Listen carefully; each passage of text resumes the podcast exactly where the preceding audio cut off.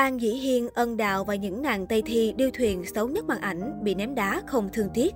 Bên cạnh những sao nữ thành danh nhờ thể hiện hình tượng đại mỹ nhân trên màn ảnh hoa ngữ, cũng có những gương mặt khiến khán giả phải khóc thét và hết lời bỉ bôi vì tạo hình khác xa so với những gì được miêu tả trong truyền thuyết.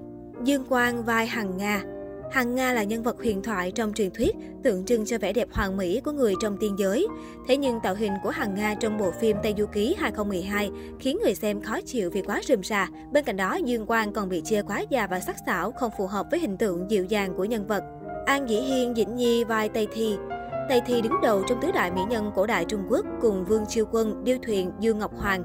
Trong truyền thuyết, nàng được miêu tả là người đẹp có ngũ quan đoan chính, tướng mạo hơn người, ngay cả khi không trang điểm. Nhan sắc Tây Thi đã trở thành nguồn cảm hứng bất tận cho Thi ca và nhiều lần được khắc họa trong điện ảnh. Tính đến nay, nhân vật Tây Thi xuất hiện trên màn ảnh ít nhất 23 lần.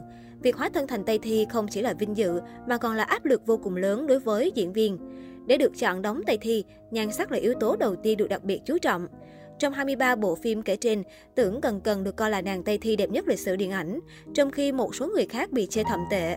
Trong bộ phim Nằm gai nếm mật 2007, An Dĩ Hiên bị khán giả nhận xét là Tây Thi xấu nhất lịch sử điện ảnh. Tạo hình kém hấp dẫn với đôi môi dày, da ngăm và khuôn mặt nặng nề, dường như phá hỏng hình tượng hoàng mỹ của nàng Tây Thi. Thực chất, An Dĩ Hiên cũng là nữ diễn viên có nhan sắc, tuy nhiên vẻ đẹp của cô chỉ tỏa sáng khi đóng phim hiện đại chứ không phù hợp với tạo hình cổ trang. Nhan sắc của Dĩnh Nhi trong phim Anh Hùng năm 2013 cũng bị cho là không đủ tầm để vào vai Tây Thi. Trong một cảnh quay nhân vật bị ốm nằm trên giường, Dĩnh Nhi vô tình làm lộ ngấn mở ở cổ, khiến khán giả ngán ngẩm vì không thể liên tưởng nổi đến dáng vẻ thức tha hoàng mỹ của Tây Thi. Ân Đào vai Dương Quý Phi Vai diễn trong Dương Quý Phi Bí Sử năm 2010 chắc hẳn đã trở thành nỗi ám ảnh lớn của nữ diễn viên Ân Đào. Vẻ đẹp của một trong tứ đại mỹ nhân Trung Hoa được miêu tả bằng hai chữ tu hoa. Mỗi khi nàng ngắm hoa thì hoa cũng rủ héo vì hổ thẹn, dường như bị bóp méo với tạo hình của cô. Ngoài vẻ kém sắc, phần tóc và trang điểm của Ân Đào cũng bị đánh giá là quê mùa, nhạt nhòa. Bị chê bai về ngoại hình, Ân Đào rất nỗ lực hóa thân vào nhân vật qua từng ánh mắt điệu múa ấn tượng.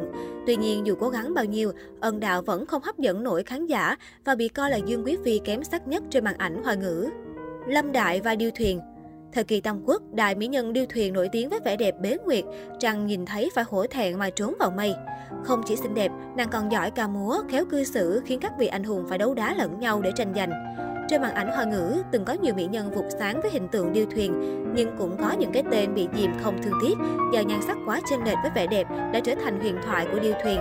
Có lẽ việc nhận vai điêu thuyền là quyết định sai lầm của nữ diễn viên Lâm Đại. Xuất hiện trong bộ phim Điêu thuyền được sản xuất năm 1958, tạo hình già nua thô kệch của Lâm Đại bị khán giả ném đá tới tấp. Đến nay, sau nhiều năm, Lâm Đại vẫn bị coi là điêu thuyền xấu nhất màn ảnh. Dương Quân Quân vai tiểu long nữ trong tiểu thuyết Thần điêu đại hiệp nổi tiếng của Kim Dung, Tiểu Long Nữ là một trong những nhân vật đẹp nhất. Trước khi Lý Nhật Đồng thể hiện xuất sắc nhân vật này trên màn ảnh vào năm 1995, khán giả từng khóc thét bởi tạo hình Tiểu Long Nữ của Dương Quân Quân trong phiên bản 1984. Vào vai mỹ nhân trong trắng khi đã 51 tuổi, Dương Quân Quân nhận ngay danh xưng tiểu long nữ già xấu nhất lịch sử. Khán giả không thể chấp nhận được việc nữ diễn viên sinh năm 1961 thể hiện nhân vật có độ tuổi quá chênh lệch với mình. Ngoài ra, diễn xuất không ổn định cũng là lý do mà bà không được lòng khán giả.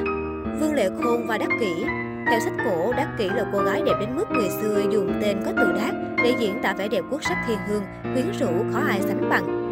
Đắc Kỷ còn được biết đến là vị vương hậu của trụ vương, tức đế tần. Vì say mê sắc đẹp của nàng, trụ vương đã bỏ bê việc triều chính, khiến nước mất nhà tàn. Hình tượng Đắc Kỷ được đưa lên màn ảnh giúp nhiều diễn viên có vai để đời như Ôn Bích Hà. Trái ngược với đàn chị, Vương Lệ Khôn trong phim Phong thần diễn nghĩa đã nhận về không ít ý kiến chê bai. Khán giả cho rằng hình tượng của cô quá đoan trang trong sáng so với vẻ quyến rũ mưu mô và ác độc của Đắc Kỷ. Giải thích việc đi ngược lại với hình ảnh đắc kỵ đã quá quen với khán giả, Vương Lệ Khôn bày tỏ cô không thể dựa vào suy nghĩ của người ngoài để tô vẽ nên một đắc kỵ theo ý họ muốn, chỉ có thể tin vào nhận thức chủ quan của bản thân để diễn. Trong quá trình này, đầu tiên cô cần phải thoát ly khỏi bản thân để có lối diễn không giống các phiên bản trước đây.